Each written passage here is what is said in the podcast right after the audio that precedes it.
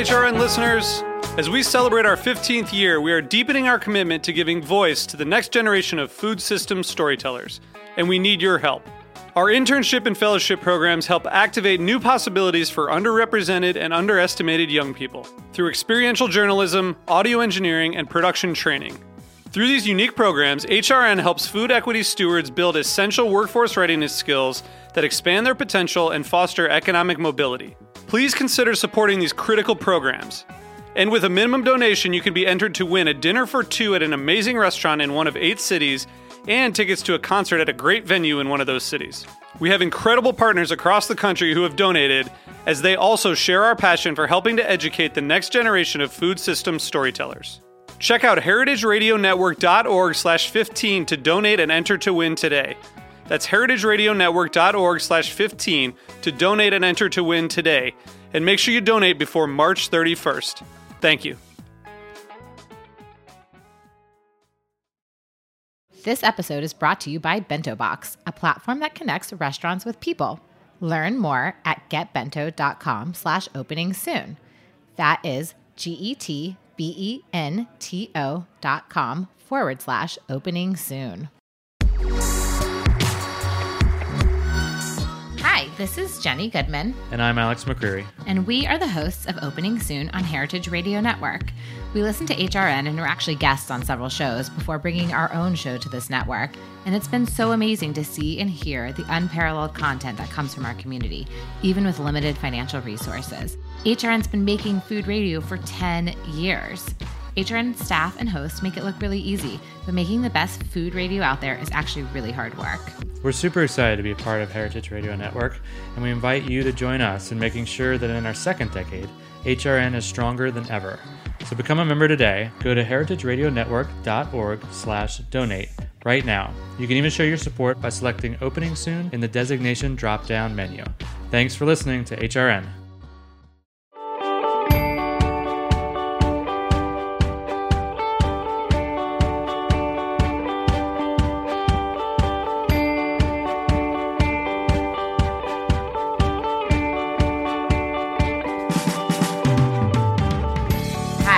And Opening Soon on Heritage Radio Network. We are your hosts. I am Jenny Goodman. And I'm Alex McCreary. And Opening Soon is a weekly show that will walk you through the steps of opening restaurants. We're talking to some of the world's greatest chefs and restaurateurs and industry leaders and vendors that help take your business from an idea to opening soon. And the reason that Jenny and I are here asking the questions is two part. One, that we have uh, a workwear company based in New York City named Tilit NYC, where we get to meet a lot of restaurateurs starting up or just changing things up and, and seeing their process from you know ground up. And then the other reason is that we uh, are also the owners or founders of a very, of a now defunct restaurant Very defunct. that lasted for about six months. Um, so we have a lot of questions. We obviously did a lot of things wrong, and the reason that we're here is asking things to people that have done it right and getting some answers that can help you along your journey. So today we'll be chatting with Krystle Mobayeni, uh, the CEO of BentoBox, um, which many of you probably use her product, and Michael Chernow, who is the founder of Seamore's and the co-founder of the Meatball Shop. But before we get into our interview with them today, we'll do our key takeaways from last week's um, interview with Jordana Rothman and Sue Chan. Okay, so uh, we had a few takeaways from our conversation last week in talking about you know getting your brand noticed and, and getting your um, your restaurant uh, out there in the face of customers. And so number one for us was to think omni-channel. So you know aside from the traditional channels of print and um, standard press, to think about social and think about events as you know options for how to get your your awareness out there. And the next one was focusing on strengths. So I think this has been a common theme on the show, but specifically, you know, Jordana mentioned some people aren't good about promoting themselves, so that's an perfectly appropriate place to hire a PR and social team. Um, whereas also Sue was like, you know, if it's your first venture and you're very good at getting in people's faces, by all means, go it alone if you don't have the budget. So I think, you know, just knowing where you're plugged in and what your strengths are is what's key here. Focus is a common theme that we see in, in each one, right? uh, number three was that you have to have a good product and you have to be a great business operator, uh, aside from getting um, awareness out there in the consumer audience that, that you have to have those two things to be successful. And the next one was thinking about um, out of the box alternatives of ways to get noticed. So, um, and this ties in a little bit to being the omni-channel theme that we talked about a lot last week too. But it's not just about you know traditional press, but it's plugging into your friends and doing events with them and all sorts of things, so that you're really present and, and aligning with like-minded people. Yeah, and the last one for this episode, number five, was to make sure your story is authentic. So, you know, obviously you need to be telling uh, a great story, but if it's not true, it's not real, it's not how you are and who you be- and what you believe in, um, that'll clearly come across, and, and your uh, consumers will pick on, on that. So now on to this week. Uh, this week's episode of Opening Soon is all about how to maximize your digital presence. Basically, how you can fuel the buzz of your shop in the opening days through your social presence, including optimizing your interiors for share-worthy moments, building your website, and creating an easy and efficient reservations platform. So we'll, you know, kind of examine what are some of the best best tactics to create buzz, to drive revenue and visitors to your restaurant outside of PR, and obviously um, putting butts in seats is the end goal. That's the goal, right? Opening with a full restaurant, which one of our guests apparently did that. So you're going to hear more.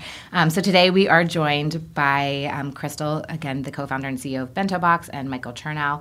Um, and Krystle has spent over 13 years working as a digital designer in New York City before founding Bento, um, which launched in 2013, really seeing a gap in the marketplace for beautifully designed restaurant websites that had all the tools nicely packaged in one place.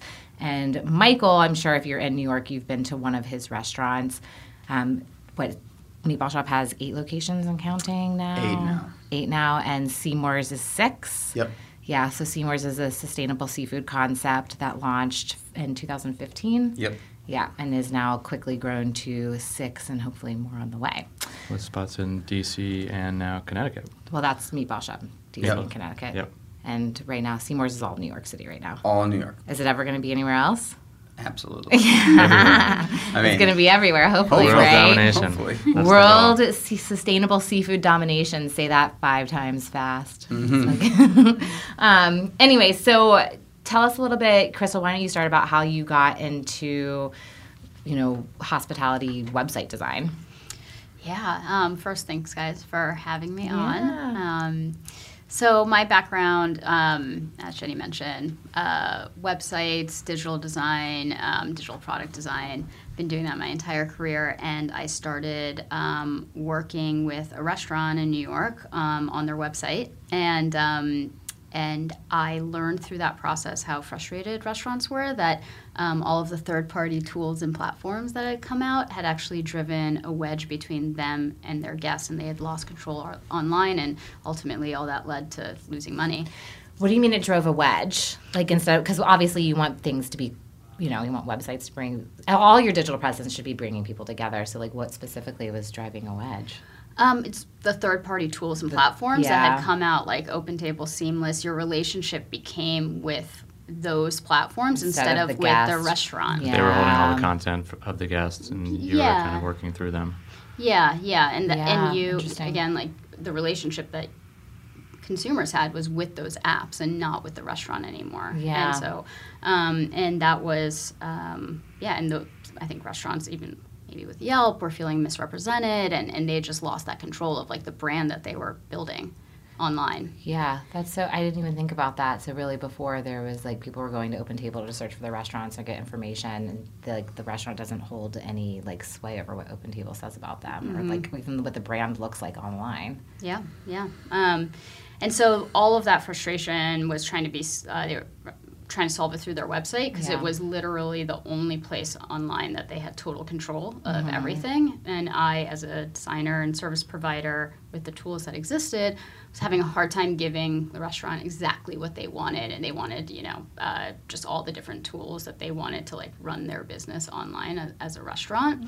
Um, but you know, hacked something together and um, and moved on, and then had a couple other restaurants um, contact me after seeing the work I did with this um, first restaurant. That was um, one of them was the Meatball Shop, and um, Client number two, right? yeah, early adopters. and um, and yeah, and it was like I could charge like a cajillion dollars to like retrofit like these horizontal platforms like WordPress and Squarespace to do exactly what they wanted, or I could build something from scratch that fit the needs exactly and um, and at like a at a lower cost. And luckily, um, they were on board to like you know take that risk and and here we are today 5000 restaurants later Five thousand restaurants later. so did it was like Meatball Shop was were they like almost a test case? Did you guys give them feedback about what you really needed and all those kind of things?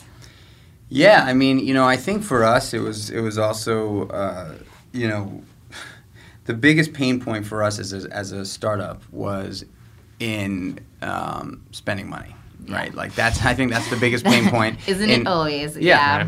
I think that's the biggest pain point in any sort of startup. Did you guys raise money for Meatball Shop, or you were self funded at first? we like, raised just money, angels? small, Small, small, little friends fam. pieces from friends Yeah. and fam. Um, So like what most restaurateurs do. Yeah. Yeah. Like nothing. but margins are margins I, yeah. how- Right. Yeah you know and, and at the end of the day like you know spending money for any any any any company startup is is a is always an, an issue Yeah. and so when we launched you know we we, we slapped together um, what we thought was an inexpensive website um, and then as we started to grow very quickly the developer saw that we were growing and successful and, and said well this is what you should do and this is what you should do and this is how much it's going to cost. And every time we wanted to change something it was like $2000 every time we wanted to change a menu it was like $1000 and we were just like Yeah, holy it's smokes this is crazy it's just like Yeah. we're spending $20000 a year on our website I mean, and people who have seasonal restaurants who change the yeah. menu. Can you imagine twenty thousand dollars a year just on the Something just on, like that. managing It was crazy. because you're changing your menu so frequently. Yeah.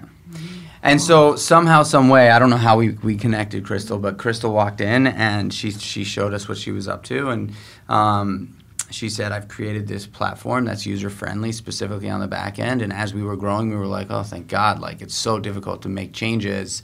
Um, across a number of restaurants um, and at that point we had already had three i think right it was it was west village uh, williamsburg and lower east side and she showed us this this awesome platform that had a, a dashboard that was like super easy to use, and um, it was a new company, and she was like super hands on, and you know every time we needed something, I called her directly. I Yeah, still do. You still text her. that always happens with your first clients, by the way, because Yeah. we like our first client. I won't name names, but they still text us all the time, like or Which spec- we love specifically. Alex, It's which we love, and it's amazing. And thank you for being supportive and still texting us. But it's just funny because it like that never goes away when you're like an early adopter. Like you're like, oh, you know, like Yeah. oh, oh, we need something else. I'm like, oh my god, I'll call Yeah. I know, I love Um, and she still gets back to me like within within 24 hours, which is amazing. That's um, so But yeah, so we, we, we did it, and um, and we, we we started out with a, a pretty straightforward um, uh, sort of um, option that she had created, and then we we decided that we wanted to take it a little further. And the cool thing about Bento is that you can use one of her pe- her templates, or I think you still do this, right? You create custom websites, but it's not, the, you know, it, it, it, that is going to cost a little bit more money. Um, but for Seamore's, um, we use a template, and it's Yeah. great, and it's um, and and it's perfect, and we, we never have problems, and it's very easy to change, and we don't have to pay every time we want to do something, and Yeah. um, and so you know, Seamore's launched with a bento site. Meatball Shop still has a bento site. Um, I mean, I think most people, uh, specifically in New York, are using bento. Yeah. Yeah, Take like us back exa- to. Sorry, Yeah. go ahead.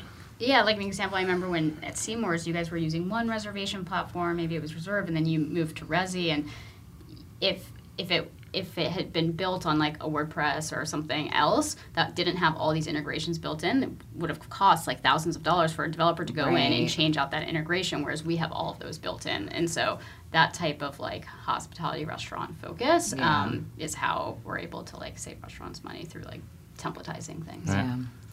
Take us back a little bit, Michael, to when you like first started the first business, the meatball shop, and how did you you looked at obviously all the different ways that you're going to bring people into your restaurant, right? So it's like PR, advertising, the sign on the front door, the website, social media now is like this. At that point, it was just this budding like crazy thing that people are figuring out. How did you how did you look at each of those components and like What levers did you pull? yeah with what Meatball levers- Shop. yeah, with in the very And- beginning, I guess, and then obviously with Seamore's as well. You know, I, I'm I'm so grateful that you just listed all the things that I did not. Think about. You didn't do it yet? Um, but, they've all been done really well. I mean, you have a sign on your building. You Yeah. have like an Instagram account that's done really well, and You know, um, I, a I great think website. So. when launching Meatball Shop, I had, uh, and I think this is the, you know, I think everybody has a specific skill set that they bring to the table.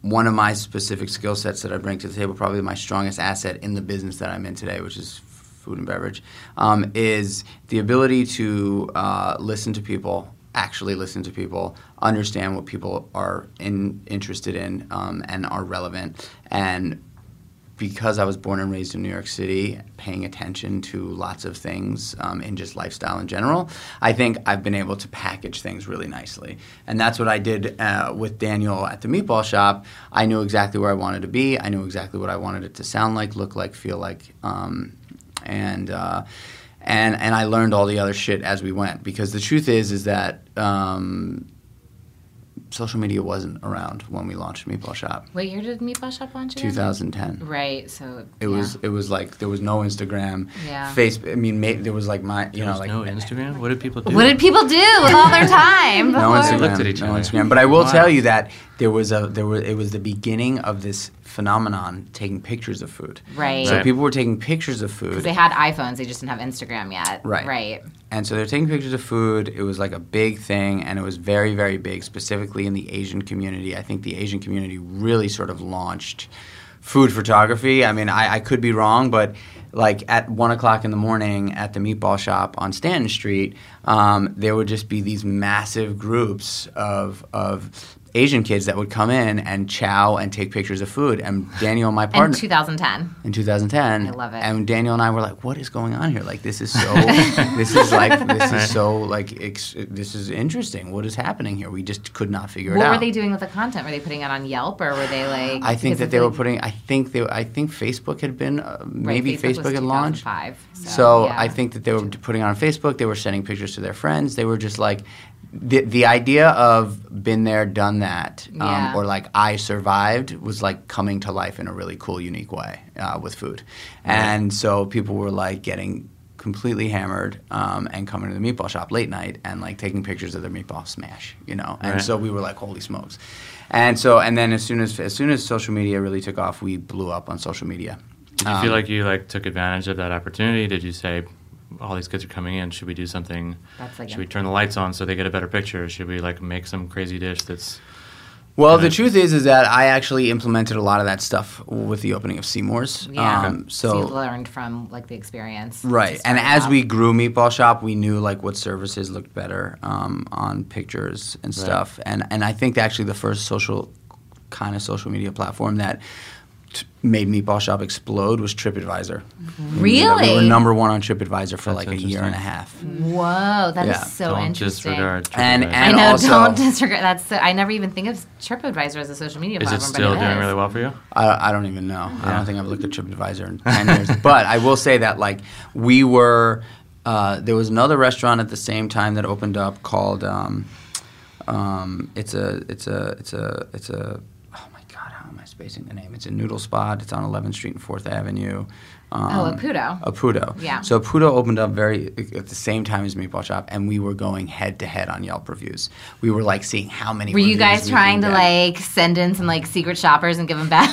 reviews? No, we Were were just like, it was just crazy. Like we would, you know, like it. e- like every week we'd get like another 200 reviews, and we were Wow. serving- 200 reviews a week. It was insane. Holy and shit. And so like Meatball Shop Lower East Side, like very quickly grew to like 2,500 reviews, and they were all great reviews. Did you solicit that, or that was like all organic? That was organic. We didn't even know how to How can solicit. you How do you? solicit How do you? someone? I don't know. Yeah, Like if yeah. you have people like you know you just You write. can You can today. Today like you can. Oh, well, no, like you put on like you know your check. Don't forget to review us or whatever kind of thing. That's what I mean by solicit. But Yeah. like that. No, so you we weren't even just- like pushing people to do it. It was just sort people of were just doing it, organically and I think you're. I think that like That's that crazy. that like that late night community was like really into it, and um, and so like people were just reviewing stayed it. up, got drunk, and ate a meatball smash. Yeah. essentially. yeah, pretty much. And so when I opened up me when I opened up Seamore's, I you know that was like the beginning of Instagram and and Right. um, like the early days uh, potentially. I think Instagram launched when 2013, 14, something like that.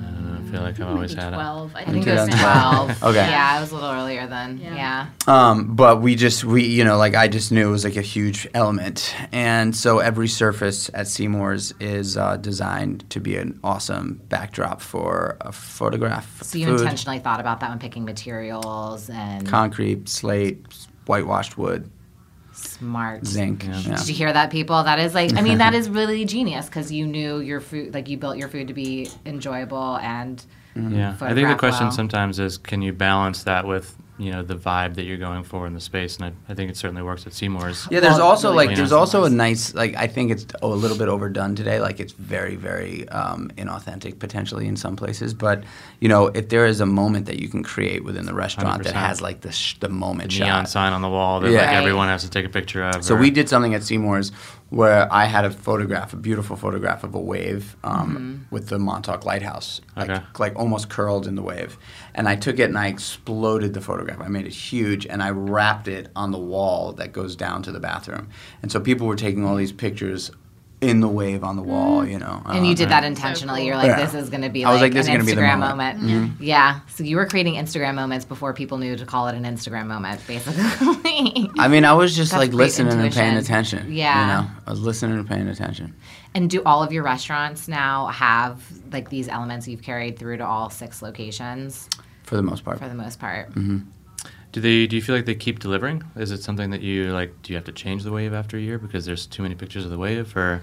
Uh, you know, I think. I, look, I, I think uh, if you, if you can give people uh, an, an opportunity to um, think about something different throughout their experience, like that, I think is really at the end of the day in the restaurant industry, we are making memories, right? Yeah. Like that's Right. the goal, right? And the goal is to make uh, memories good. Yeah. Right. um, and so the more sort of touch points, the more um, sort of spikes, you know, uh, in in excitement, uh, the better off the ex- the better the experience is. So I sort of look at that. Um, I say, hey, what can I do to surprise the guest? What can I do to make the guest feel um, like special? Um, and uh, it goes from everything from making sure that uh, you know w- the the the lights outside of the restaurant are. Uh, illuminating the right thing um, and you know the door is not heavy in any way the door is nice and easy to open like every tiny little touch point is very very important um, and you know like when you say getting butts in seats like this is the premise of this specific conversation Right. Right.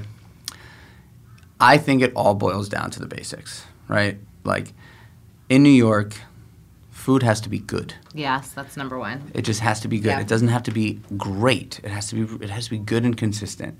Service for the most part has to be great.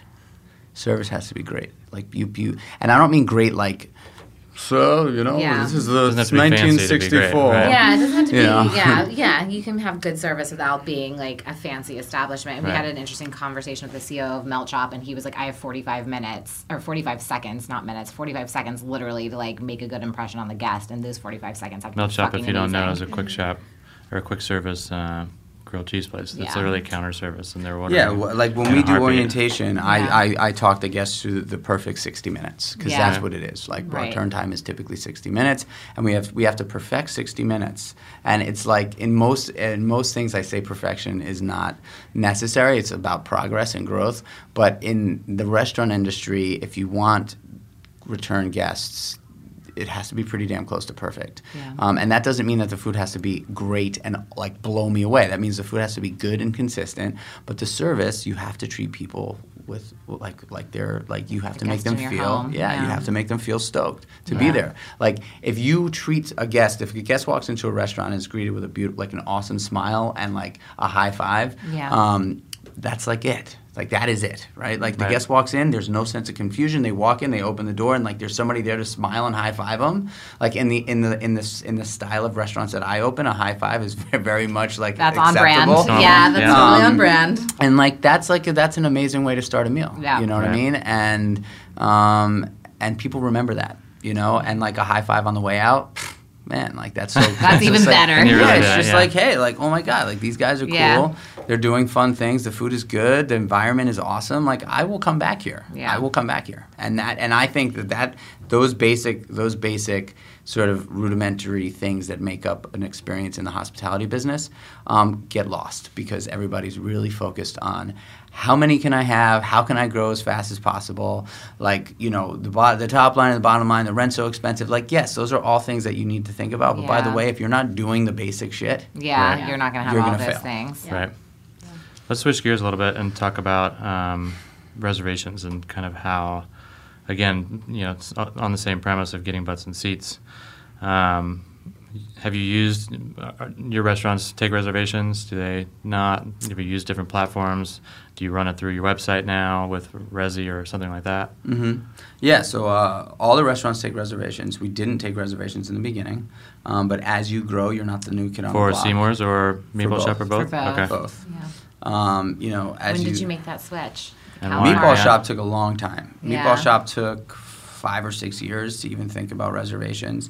Seamore's launched for the first year. We didn't take reservations, and then we only took reservations for large parties um, because we couldn't take in any large parties with no reservations. It was really hard. Meatball Yeah. Shop started taking reservations for large parties early on as well.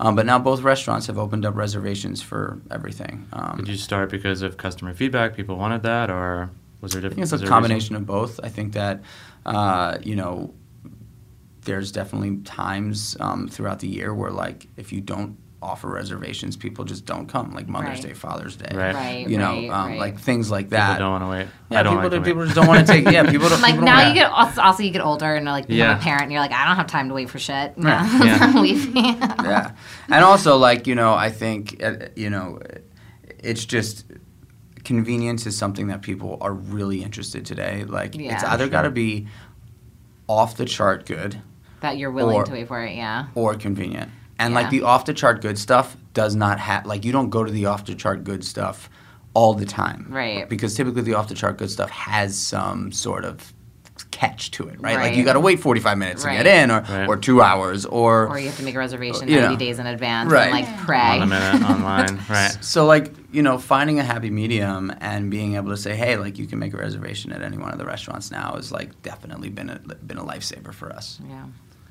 Krystle, tell us a little bit about some of the options and like what what do you guys offer at Bento? Do you do reservations yourself? Do you connect with you connect with Resy, right?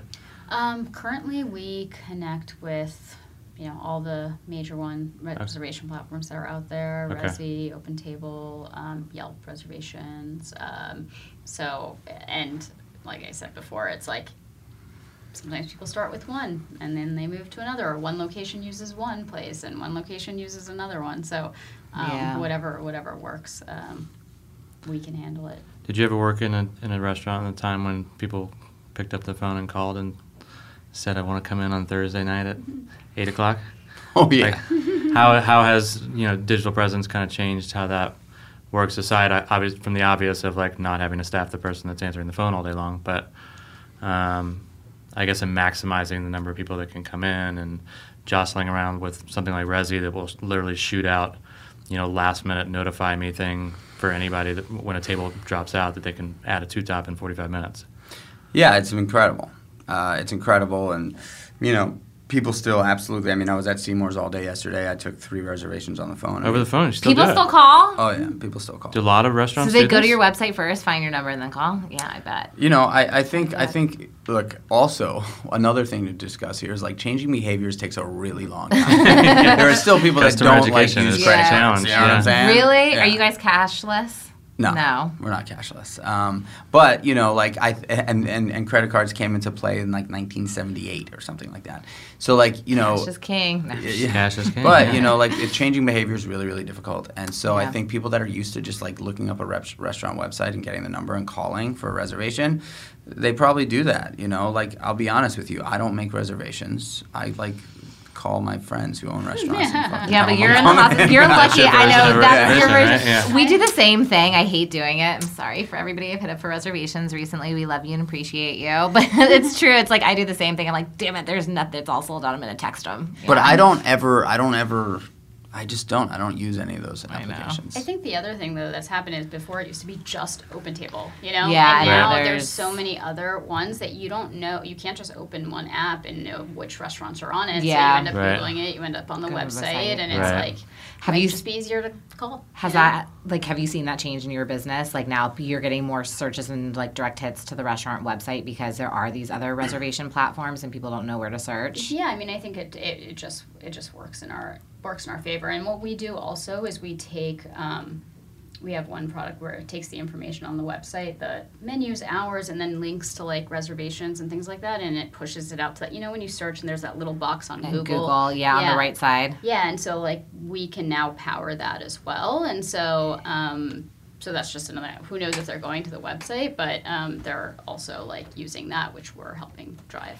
Right. So, so if somebody's not linked through to this Google search, then that does not. Because I use that feature all the time. I love it. Mm-hmm. That pops. I know exactly what you're talking about. That pops. I thought it was an ad for some reason. So that's not an mm-hmm. ad. That's just like. So mm-hmm. that's. Well, it's, it's really tied smart. to Google My Business, so you can Right. you can update it and do all this stuff manually. Yeah, Or, or when you it's can just connected put it- through BentoBox, you can it just pushes everything automatically. That's so smart because people don't even click into websites anymore. It's so true because now They Google, click into they click into websites. websites. Sorry, but they do. They click into websites. But I'm saying like when you're doing like a quick search, Yeah, like yeah, I look, totally. I do look for that Yeah. rest, the thing on the restaurants. Yeah. Um, so it's really good to know that you guys connect directly with it because it is like visually just like oh they're open at five or whatever kind of thing. I, I only use restaurant websites. yeah. Seriously. Yeah. I, I like I don't I don't use any um, if I'm going like for a restaurant that I want to try, um, I will typically look on social media for a web a restaurant and then I'll go to their website because most most restaurants have their website on their social media channels. That's true. And then I call them. And then You call and place reservation. You don't use any of the apps. I we use don't. Resy a decent amount. Are they making? Are they taking a fee from the restaurant per number of bookings, or are they? Not res- I don't think res- OpenTable, Open Table does. Resy just is like It's a flat fee. fee. Yeah. Yeah. Okay. I think I could be wrong. but you just like to call. I just like I'm old school, you know.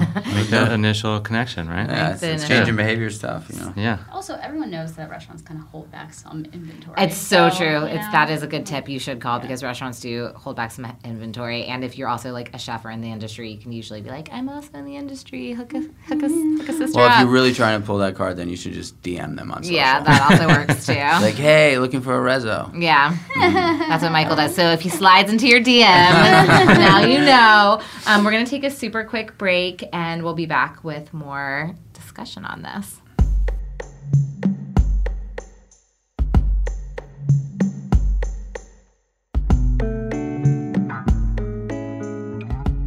Joseph Zaro left his home in Eastern Europe and arrived in New York City in 1927, where he opened Zaro's Family Bakery in the Bronx. Bakery has grown immensely from its humble roots. It's been passed down through generations of sons, grandsons, and great grandsons, operating nine stores across New York and more to come in the future. Zaro's Family Bakery has become a household name in the New York area and beyond. BentoBox connected Zaro's Family Bakery with people by designing a new website that sells their black and white cookies and homemade cakes, including their classic New York cheesecake. Zaro's Family Bakery is one of 4,000 restaurants that's powered by Bento. Visit getbento.com slash opening soon to learn more. All right, so welcome back. Uh, we're chatting again um, with Krystle Mobayeni from BentoBox and Michael Chernow from Seamore's and the Meatball Shop. And uh, we talked a little bit. We were having lunch at Roberta's before this, and asked you about Michael about do you do your own Instagram? Do you do your own social? You know, I often think that it's best to kind of focus on your strengths and let people, you know, go outside sources for uh, people that are really good at doing something like that, whether it's the photography or the timing and the and the analytics of when to post. Um, do you do it yourself? Do you use somebody? Um, so I definitely don't do it myself. Um, and uh, the restaurants use a, third party. I actually, for my personal now, use a third party, and not not because I'm not creating the content, because I, I am actually creating the content for my own personal stuff. Um, but in order to succeed in anything, I think, but um, we're talking about social media. So in order to succeed in social media, consistency is key, and also knowing when to post and what to post on what days, based on um, trends. And so there are pros out there that just do that for a living. Like they know exactly what posts, style of posts uh, succeed at what time, on what days. Um, and so, you know, the, the, my recommendation for anybody who's looking for help in social media, um, you know, just know that if you don't have the cash to hire somebody, just know that consistency is key. Like you have to post one picture every day.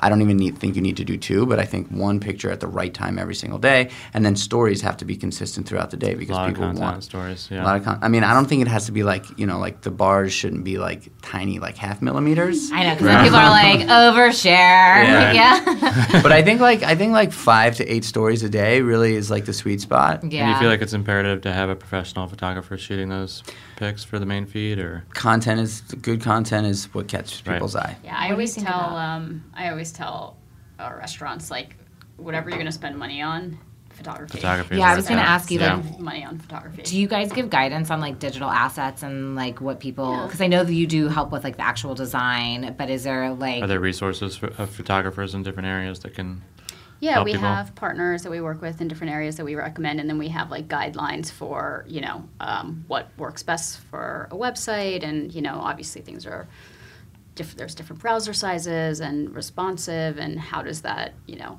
image scale down by keeping the focus area. So there's like guidelines that we have um, to make that optimal.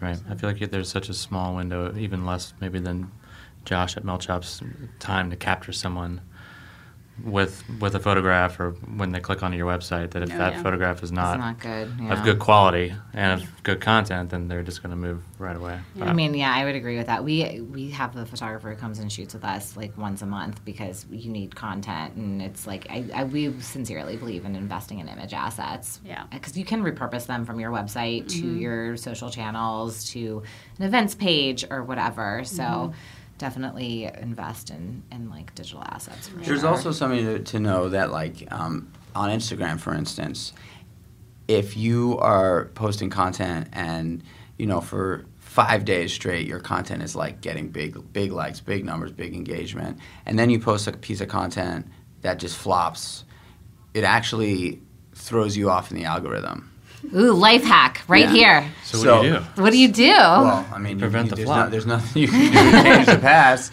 but like you know, you just got to know that like the, the idea is that every single piece of content should be great, uh, and and and that's the way you stay so relevant. But don't you feel like? I mean, I feel like at least on our account, there's been.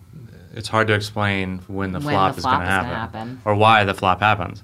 It well, can be a great photograph or same time as last Friday, but it just doesn't work. I think if you go through your insights on social. You'll find and you look at your top 20 posts. Okay. Um, and that's a good that's a good tell. As I mean, obviously your top five is going to be the tell, like, uh, but but they could all be the same thing, right? right? So like I always say, look at your top twenty because it'll probably be across a few different pillars, um, and try to stay as close to them as possible you know, because right. that's like that is um, ultimately what's keep what keeps you at the top of the list, right? Like good yeah. content. They just want they want good content. So like they're going to put you on the search feed on the search board, right? Um, right. If your content is consistently engageable. Hmm. Life Man, hacks from Michael Chernow in All of our Instagram. followers are going to go climbing through the roof. through this. the roof. You're going to be on people's search feeds. I love it. And you guys pull and can pull in people's Instagram feeds to the you like for the connect yeah, it with the restaurant. Yeah. Yeah. So again, like the content's really important to invest in because it can be like living on your homepage and all that kind of good stuff. Yeah, yeah totally. Anything you've seen, like any feature specifically you've seen people use that have like that maybe you don't know you wouldn't necessarily think of when you're starting your restaurant that have like helped to drive traffic and people into the restaurants. Yeah, I mean one thing, and this might be very obvious, but it's interesting how sometimes the pushback that we get. Um, you know, o- always, even if you're not ready to launch your website, have a splash page up as soon as like PR happens and include it in there because yeah. that domain authority of linking to your website from these different publications that takes months to build up. Can you explain what domain authority is just for like our audience in case they don't know? Because it is. I mean, we know what domain authority is because yeah. we have an e-commerce business, and it is like extremely important for long tail mm-hmm. like search and all these kind of things. But yeah, yeah, yeah. It's just um, search engine optimization. I mean, the longer a domain exists and the more websites of authority, like a New York Times or an Eater, that gets a lot of traffic linked to it, um, the faster you're gonna Climb. yeah climb to the top of the search engine. and organic and Yeah. like an organic search is the Mm-hmm. faster you'll climb and like the, it's from like zero to 100 basically right for domain authority and you like want to try to get as high as possible Yeah, basically. Um, so so that's one thing. Um, as quickly as possible, get that up. Don't delay it. Um, and even if it's just a picture Yeah. and an address. Picture and a phone number or something, Yeah, so that like you don't yeah. you don't So you waste don't all that opportunity of So someone. the only other thing I would say that to put on that is um, an email sign up, and we get a lot of Yes. pushback on that. Oh, we're not ready to do that. We're gonna, would you know, so do it with that. later. But it's like, well, when you're ready, who are you gonna email? right Right. yeah it's so, true Yeah. So and and and it's really powerful to have a group of people who have opted in to like stay in touch with you, and also have your social media, so you start getting those followers. So. Um, those are some of the, the best practices. So when do you recommend that like in the process that people sort of put up the splash page and start coming to you guys for the website just in terms of like timeline I I would say usually with us it, it's probably like three months out, like a little bit before around the time I think that's about when PR starts you Yeah. know, happening. I mean, I, I feel like the minute you sign a lease, uh, hosting a, a splash splash page is next Yeah. to nothing per month. Yeah. You may as well get your domain and yeah, put it up ASAP, Agreed. right? Agreed. And then obviously they can take whatever domain wherever they are getting. Do you guys do splash pages as well, or yeah, yeah. So anytime you sign up with BentoBox, you get a free splash page. Okay. So so there's no harm in doing it early like sooner even if you're not ready than to commit, you can probably do like a Wix page or something like that. That's basically free, bef- and then switch over to Bento or something you else, You could do right? that, but you could also work with us from the beginning. Oh, cool. Which would you know Cool. get that up for you. Cool. Yeah. Um, And then what about like Instagram accounts and stuff? Like when do you think is a sweet spot to start that before opening? Or like social accounts in general? Um, you know, I'm launching a a new business soon, uh, and I, I got the Serial entrepreneur. Just throwing it out there.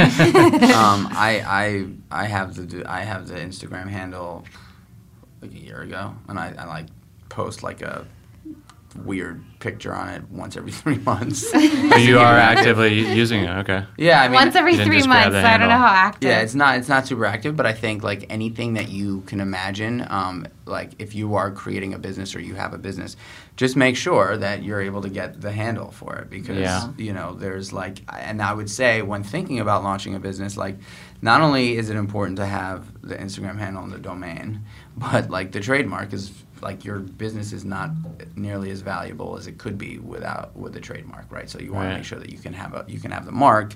And so I would say when naming your business, start think look you know see if there's a trademark available for it see if there's a, a, a, a website available for it see if there is a instagram handle available Yeah. for it because you want to have all that stuff lined up That's so true. It's like not even, and again, like I think another reason to go to like somebody who's professionally builds websites and all these things from the beginning is so they can help check for all that kind of stuff. Do you guys help with like the domain searches and whatnot? Yeah, in order to like get a domain that's like Yeah. yeah, yeah. I mean, we definitely um, advise on that, but we also always sometimes you know restaurants kind of want us to buy it for them, which you know we're obviously happy to do on their behalf, but don't recommend be, at all because Yeah. they should own their domain. I mean, Yes. who knows what happens, and you don't want us to be like the owners The of that. yeah. Um, so No, but that's good advice. It's like as soon as you're coming up with a name, like the other quick thing you should do is Make check sure that you're the the only one with that handles. name. yeah, Yeah. Besides just the trademarking and stuff on for the digital assets. yeah. It's a good tip. Cool. Um, all right. Should Should, we we move lightning into? Yeah. Great minds think alike. Okay. So we'll do. These are meant to be like quick fire, like one to two word kind of response um, things. They always go over one to two words, so don't feel don't feel pressured. Um, so Krystle, what's been the how many days off? We always ask for like days off in the first year of business. So when you were starting Bento, how many days off did you take? We all know the answer to this. If that's zero. And what Krystle's still never taken a day. I know. Krystle's like, um, I worked 125 hours last week. And Michael, what about you? none None None. for uh, for both Meatball Shop and Seamore's. i worked i worked 18 months straight at meatball shop Ouch. 18 months straight. We wouldn't condone rough. that, but We that don't- was yeah. it was really hard That's hard. That's really hard. and it was also probably unnecessary but Yeah. it, it, it, you know but you've come a long way. How many? What about Seamore's? Seamore's, uh, you know, I, I think I probably worked I mean, I definitely worked seven days a week in the very early days just to make Yeah. sure everything was going well. Yeah. And I'm still, I still work seven. I mean, like I'm never not on. Never not on. Yeah. Um, but uh, you know, I take the weekends off now, um, which is awesome. so that was the next question: is like how many days off in the last week? So we five or two for you. Two. Two. Good. Yes. All right. See, life gets is better. guys. Um, I'm going to add one in that, that wasn't on our list, but um, do you have a favorite Instagrammable moment at someone else's restaurant that you've been to that you can think of? That's a good question. Well, when you were talking Maybe this about should have been on the list so your, that you could prep. um, But sorry, guys. when you were talking about making these Instagram moments at um, Seamore's, I was thinking about the friends and family went to, and then there was these like tiny little ice cream cones. They were so cute with the little with the I think At was, like, Seamore's? coconut- Yeah, Yeah. yeah. Um, and I mean, I don't know if I'll, I'll call that my favorite because it's the one that came. Do you to my still have the tiny little ice cream cones? Mm-mm. No? That was a friend and family thing. Oh, bring back the Bring tiny back ice the cream tiny cones. ice cream cones. good call. Good call. Yeah. Um, you know, I think one of my favorite uh, Instagram moments, uh, and not everybody's going to know this, but it is a real one, um, is at Di Fara Pizza, which is my favorite pizza spot. Okay. Um, getting a shot of the old man uh, cutting up the basil over the pizza. Yeah, that That's is a a good good one. one. It's a good shot. I don't think he planned that as like No. No, be he's been making pizza for way before there was any such thing as digital anything. that's authentic uh, Yeah. An authentic moment. content right there. Uh, favorite thing about being your own boss? Well, I think being your own boss is a little bit of a misconception. I think I that you with that. start it for for those reasons, but it quickly evolves, especially if you take on investors and Right. you have a board. Um, but um, Ultimately, you're always working Or for if your you have customer or your customers, I mean, Yeah. we always right? say we work for our customers. Yeah. and Yeah. We don't because we're self-funded, but still, we're like we work for our customers. So even if you don't have investors, you're But still there is working some for independence somebody. in running your own business Yeah. that yeah, I mean, must I, be nice, right? Yeah, totally. I mean, I think that um, I really like the the kind of evolution of I, I like the personal growth that comes with running your own business because that's true. what that's that's what it's all. I, there's nowhere else that you grow quicker and, and, and in a more real, authentic way than than you know building a business from the ground up. Yeah, I think uh, my favorite part is, is leadership, is just being able to uh, stand in front of a group of people and uh, have a vision and a, and a, and a philosophy and, a, and, a, and values, a set of values, and um, being able to convince people to believe believe in that and uh, and actually succeeding and and um, you know helping people to grow individually and be that. That, that's my favorite part of the business. I think is just a sort of human engagement, human touch with my my, my team, my, my crew. Yeah. Super important. Um, you go ahead. What's the most important element to help really help nail your digital presence? Could be any piece of the digital space. I mean, I mean, I'm probably going to say the same thing that I said earlier, which was the photography. Yeah. I mean, that's that's that's what matters. These like little moments in time um, that that you can share visually and, and just evoke a ton of emotion. Yeah. Yeah. I agree with that. I think I think it's a it's a culmination of three things. I think the, the most important piece for me is the voice um, that's conveyed digitally because there needs to be a voice for the brand, and um, people are communicating digitally today more so than ever. Probably more communi- digi- communicating more digitally than even in person for sure. Um, and so I feel like the brand voice is very very important. I think the the images, the imagery is is, is, is almost of it, equally as yeah. important. And then the last piece is um, consistency in in, uh, in engagement and responding to people. I think that is, if somebody DMs you um, or the restaurant and says, "Oh, I just had such a great meal," and then you get back to them in like ten minutes, Right. that's just like holy smokes, amazing for Yeah. that, for that person. It does Yeah. feel good when a brand responds to you. Quickly. I, I say that Uh, all the yeah. time. Um, not always the easiest to achieve, but I think it's certainly worth it if you can. Uh, okay, so moving on. Um, w- a couple restaurants opening soon. Yeah, so we just want to shout out. Um, do you guys have Meatball Shop anybody? in Connecticut, right? Meatball Shop in Connecticut just opened. First one in Connecticut, which is very exciting. Anybody else you want to shout out that's opening soon, or any friends or projects? I can't think of any, but I do. I sh- every Monday we have new launches I'm on sure you have a list, right? on, Yeah. on our Instagram, um, and uh, I know a bunch of those are always are always new openings. So I should have done my homework. So check check, the bento. Ben- Yeah, check out Get Bento on Monday to see who's quote unquote opening early soon. I also just want to throw a shout out to my boy James Kent, who just Yeah. opened up Crown Shy yeah, a couple of months ago. yes, James was on the show. So, and it's really good if you can get a table Amazing after meal. their Yep, if you can get a table after their glowing New York Times review. Um, but yeah, Crown Shy is awesome. And then Momofuku and the South Street Seaport is going to be opening up uh, yeah. very soon, so we're excited for that one. And that'll be two concepts, but I think just the just one will open up first. Yeah, they're gonna open their downstairs. Check out their uniforms. Very cool. plan there. Um, okay, cool. Cool. So next week, uh, join us for our final episode of the season. We'll be decoding the P&L with Nate Adler, the owner of Gertie and the partner in Huertas. Um, special thanks again to Krystle and Michael. If you dropped your notebook and linen hamper, we've got your back. You can check our blog on tilitnyc.com to catch our wrap up of key points from the show this week. Uh, where can we find you guys on social websites? um, at Get Bento uh, on our Instagram, and then I'm just Krystle Mobayeni, if you can even begin to spell it. Put it together. Put Michael? together. And the BentoBox website is getbento.com. Correct. Yeah, and you can just find me at Michael Chernow on all platforms and the and uh, at Seamore's and at Meatballers Yep. for Meatballers. Meatballers. Yeah. Cool. Cool. Uh, follow the journey on Heritage Radio. Subscribe on iTunes, Stitcher, anywhere else you get your podcast. And don't forget to follow us on Instagram at We Are Opening Soon and at Tilit NYC. Thanks, guys, for being here.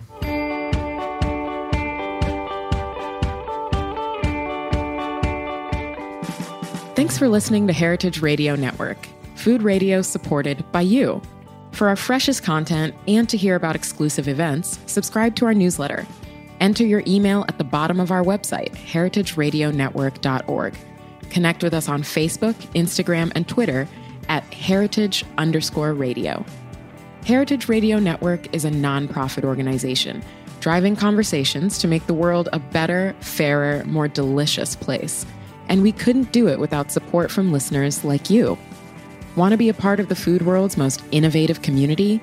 Rate the shows you like, tell your friends, and please join our community by becoming a member. Just click on the beating heart at the top right of our homepage. Thanks for listening.